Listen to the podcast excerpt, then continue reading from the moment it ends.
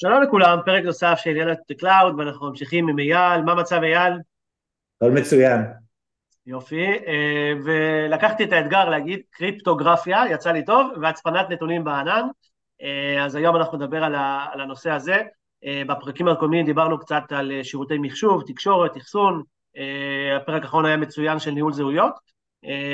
והפעם עוד, שוב, נדבר על, אני חושב שאחד הנושאים שהכי מזוהים עם אבטחת מידע, שזה אה, הצפנת נתונים. אז אה, בואו נתחיל בשאלה הפשוטה, למה בכלל צריך להצפין מידע? אוקיי, okay, אז אה, עולם אבטחת המידע מתבסס על שלושה עקרונות. קונפידנציאליטי, חיסיון המידע, כלומר המידע נשאר פרטי ולא נחשף לגורמים חיצוניים, אינטגריטי, אמינות המידע, זאת אומרת המידע לא שובש בדרך כלשהי בדרך, ו-availability, זמינות המידע, כלומר המידע זמין ללקוחות בכל זמן שהוא. אז הצפנת נתונים נותנת לנו מענה לנושא של שמירה על חיסיון המידע. אוקיי. ואם אם אני, אם אני רוצה בעצם להצפין את המידע, את המידע מה, מה השיטות הנפוצות להצפנת מידע?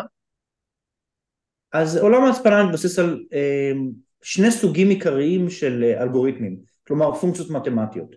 הצפנה סימטרית, שזה אומר שילוב של מידע ביחד עם אלגוריתם הצפנה, דוגמת AES 256, ביחד עם מפתח הצפנה בגודל מסוים. אה, בהצפנה סימטרית שני הצדדים, גם בעל המידע וגם זה שמפענח את המידע, משתמשים באותו מפתח לצורך הצפנה ולצורך הפענוח. אה, הצד השני זה הצפנה אסימטרית, זאת אומרת שילוב של מידע ביחד עם אלגוריתם הצפנה, במקרה של אלגוריתמים אסימטריים אנחנו יכולים להכיר את RSA או TLS, אה, ובהצפנה אסימטרית אה, בעל המידע משתמש במפתח פרטי אה, לצורך ההצפנה, ו, וכל אחד שיש לו את המפתח הציבורי יכול לפענח את המידע, זאת אומרת שהמפתח הציבורי עקרונית אני יכול לפרסם באינטרנט, זה באמת לא, לא, אין פה משהו שהוא חסוי לגביו, ובהצפנה אסימטרית קיים קשר מתמטי בין המפתחות, שמאפשר מצד אחד הצפנה ופענוח, אבל מצד שני לא מאפשר להסיק מהמפתח הציבורי כל מידע אודות המפתח הפרטי, שאותו אנחנו שומרים במקום בטוח, דוגמת כספת וירטואלית, או, ב, או בכל מקום שאנחנו יכולים אה, לשים עליו את היד ונשאר פרטי. אוקיי, okay. ומתי אני, אה, מתי אני יודע, או איך אני בוחר אה, מתי להשתמש בכל סוג של הצפנה? אז אם אנחנו שוב משווים את הסימטרי לאסימטרי, הצפנה סימטרית נחשבת מהירה לחישוב ודורשת פחות כוח עיבוד. אמ, שימוש הכי נפוץ להצפנה סימטרית, הצפנת מידע בעת אחסון בדיסק, בדיסק של שרת, או באיזשהו Object Storage או ב database, מה שנקרא Rest. אה, ההצפנה אסימטרית, ההצפנה השנייה, דורשת יותר כוח מחשוב ונחשבת איטית יותר ברמה של כמה זמן לוקח לי לייצר את המפתח, לפתוח ולפענח אותו, ביחס להצפנה סימטרית. אה, הצפנה אסימטרית משתמשת, משמשת לרוב להעברה של כמות יותר קטנות של מידע. אה, דוגמה קלאסית, עכשיו יש לי נגיד client ו server, איזשהו, או שתי מכונות ברשת שרוצות להעביר ביניהם מידע בצורה מוצפנת. הפרוטוקול הכי נפוץ, פרוטוקול TLS, הוא יאפשר לי למעשה להצפין את התווך, או מה שנקרא Encryption in Transit. ואילו שירותים קיימים בענן אה, בנושא הזה של שמירה ואחסנה של מפתחות הצפנה. אנחנו יודעים שבטח לכל ענן יש את השירות שלו. כן, בהחלט כן. אה, אז לכל ענן יש את השירות שלו, ב-AWS השירות נקרא AWS KMS, אה, באז'ור הוא נקרא Azure Key Vault, בגוגל הוא נקרא Google Cloud KMS, ובענן של אורקל הוא נקרא OCI Vault. אוקיי, okay.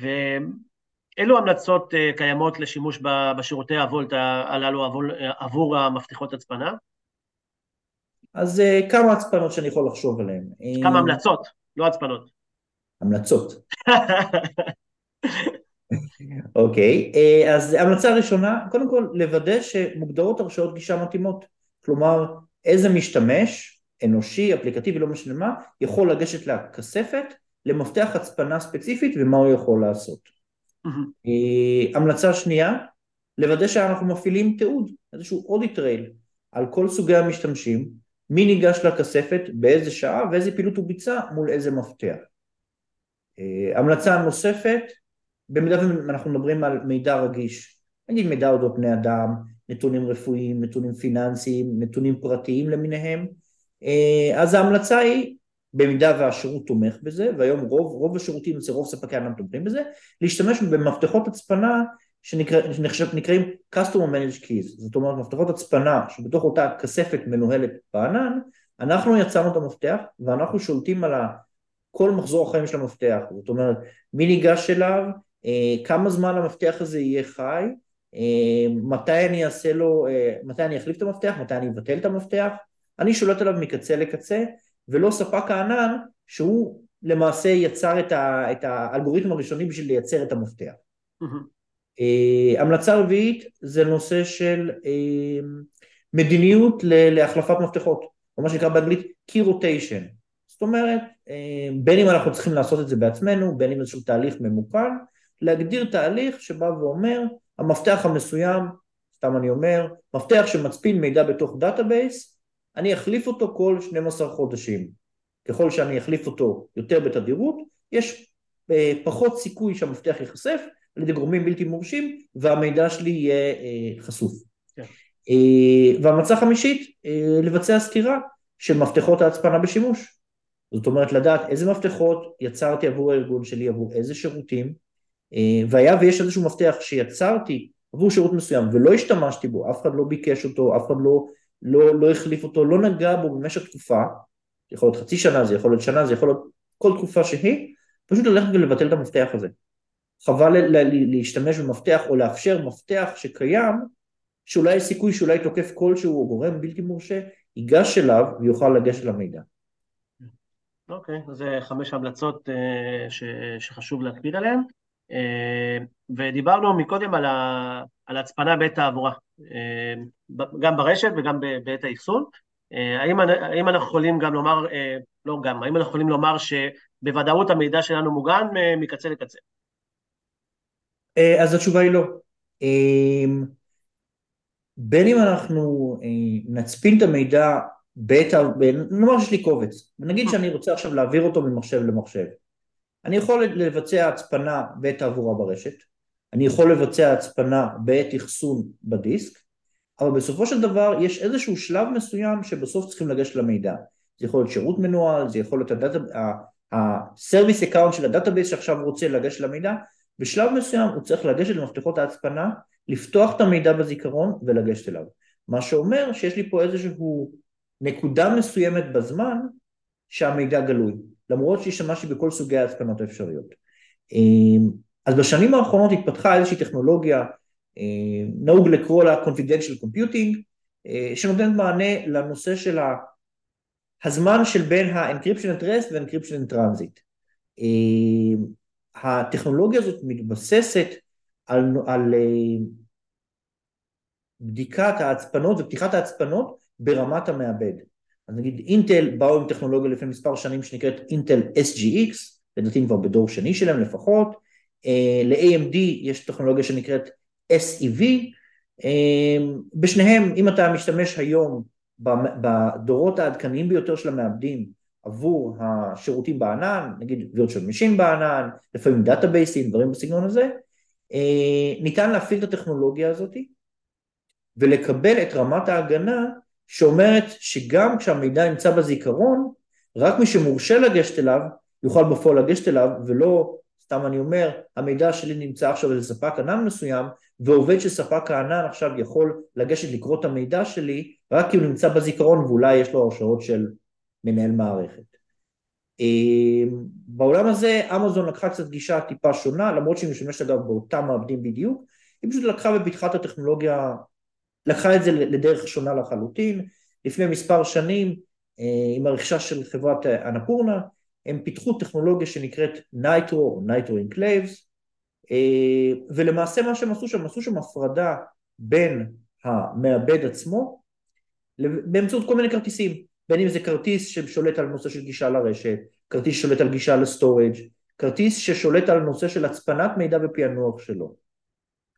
אה, והיום למעשה אני חושב שאם היום אנחנו מקימים בעולם האמזוני שרת, מכונת EC2 בענן, מאחד מהדורות האחרונים, מתישהו מה, שנה וחצי, שנתיים האחרונות, הטכנולוגיה הזאת היא כבר מופעלת. מה שאומר שיש לי יכולת להגן על המידע גם כשהוא נמצא בזיכרון, גם בלי להסתמך על הטכנולוגיה של, של אינטל ושל AMD, אמ, ומעבר לזה כבר נתקלתי והייתי בשיחות עם כל מיני חברות סטארט-אפ אה, מחו"ל שעוסקות בתחום הזה, שלמעשה בנו איזשהו פתרון אה, שמאפשר לי לשתף מידע בין גורמים שונים ללא שום קשר להאם אני נמצא עכשיו בספק ענן מסוים ועובד על גבי מעבד של אינטל או מעבד של AMD או אולי על הטכנולוגיית נייטרו של, אה, אמזון בצורה. רוחבית לחלוטין טכנולוגיה מאוד מעניינת היא מתחילה להתפתח יותר ויותר בשנה וחצי שנתיים האחרונות אבל, אבל זה הכיוון שאליו הולך העולם הזה בעולם של הגנה על מידע ושיתוף מידע בין גורמים שונים. כן, האמת שזה אה, תחום מאוד מאוד אה, מאוד מעניין, אה, ויש באמת הרבה סטארט-אפים, אתה מרגיש את ה-vibe של הסטארט-אפים שמנסים שם לראות איך פותרים, מעניין איך זה להתמודד גם מול הספקיות ש, שבסוף הן שולטות בתשתיות עצמן. נראה איך, איך זה יעבוד שם הנושא הזה. אז זהו, עוד משהו שנראה לי שסגרנו את כל מה שרצינו לדבר על הפרק הזה, אייל? אני גם חושב ככה, כן. מעולה. אז uh, תודה רבה שוב אייל על, על הפרק, תודה לכל המאזינים, מי שפרגן לנו בזמן האחרון uh, מוזמן להמשיך או לתת ביקורת, הכל טוב, אנחנו פה בשבילכם, וזהו, עד הפרק הבא, תודה רבה אייל, תודה לכולם, ביי ביי.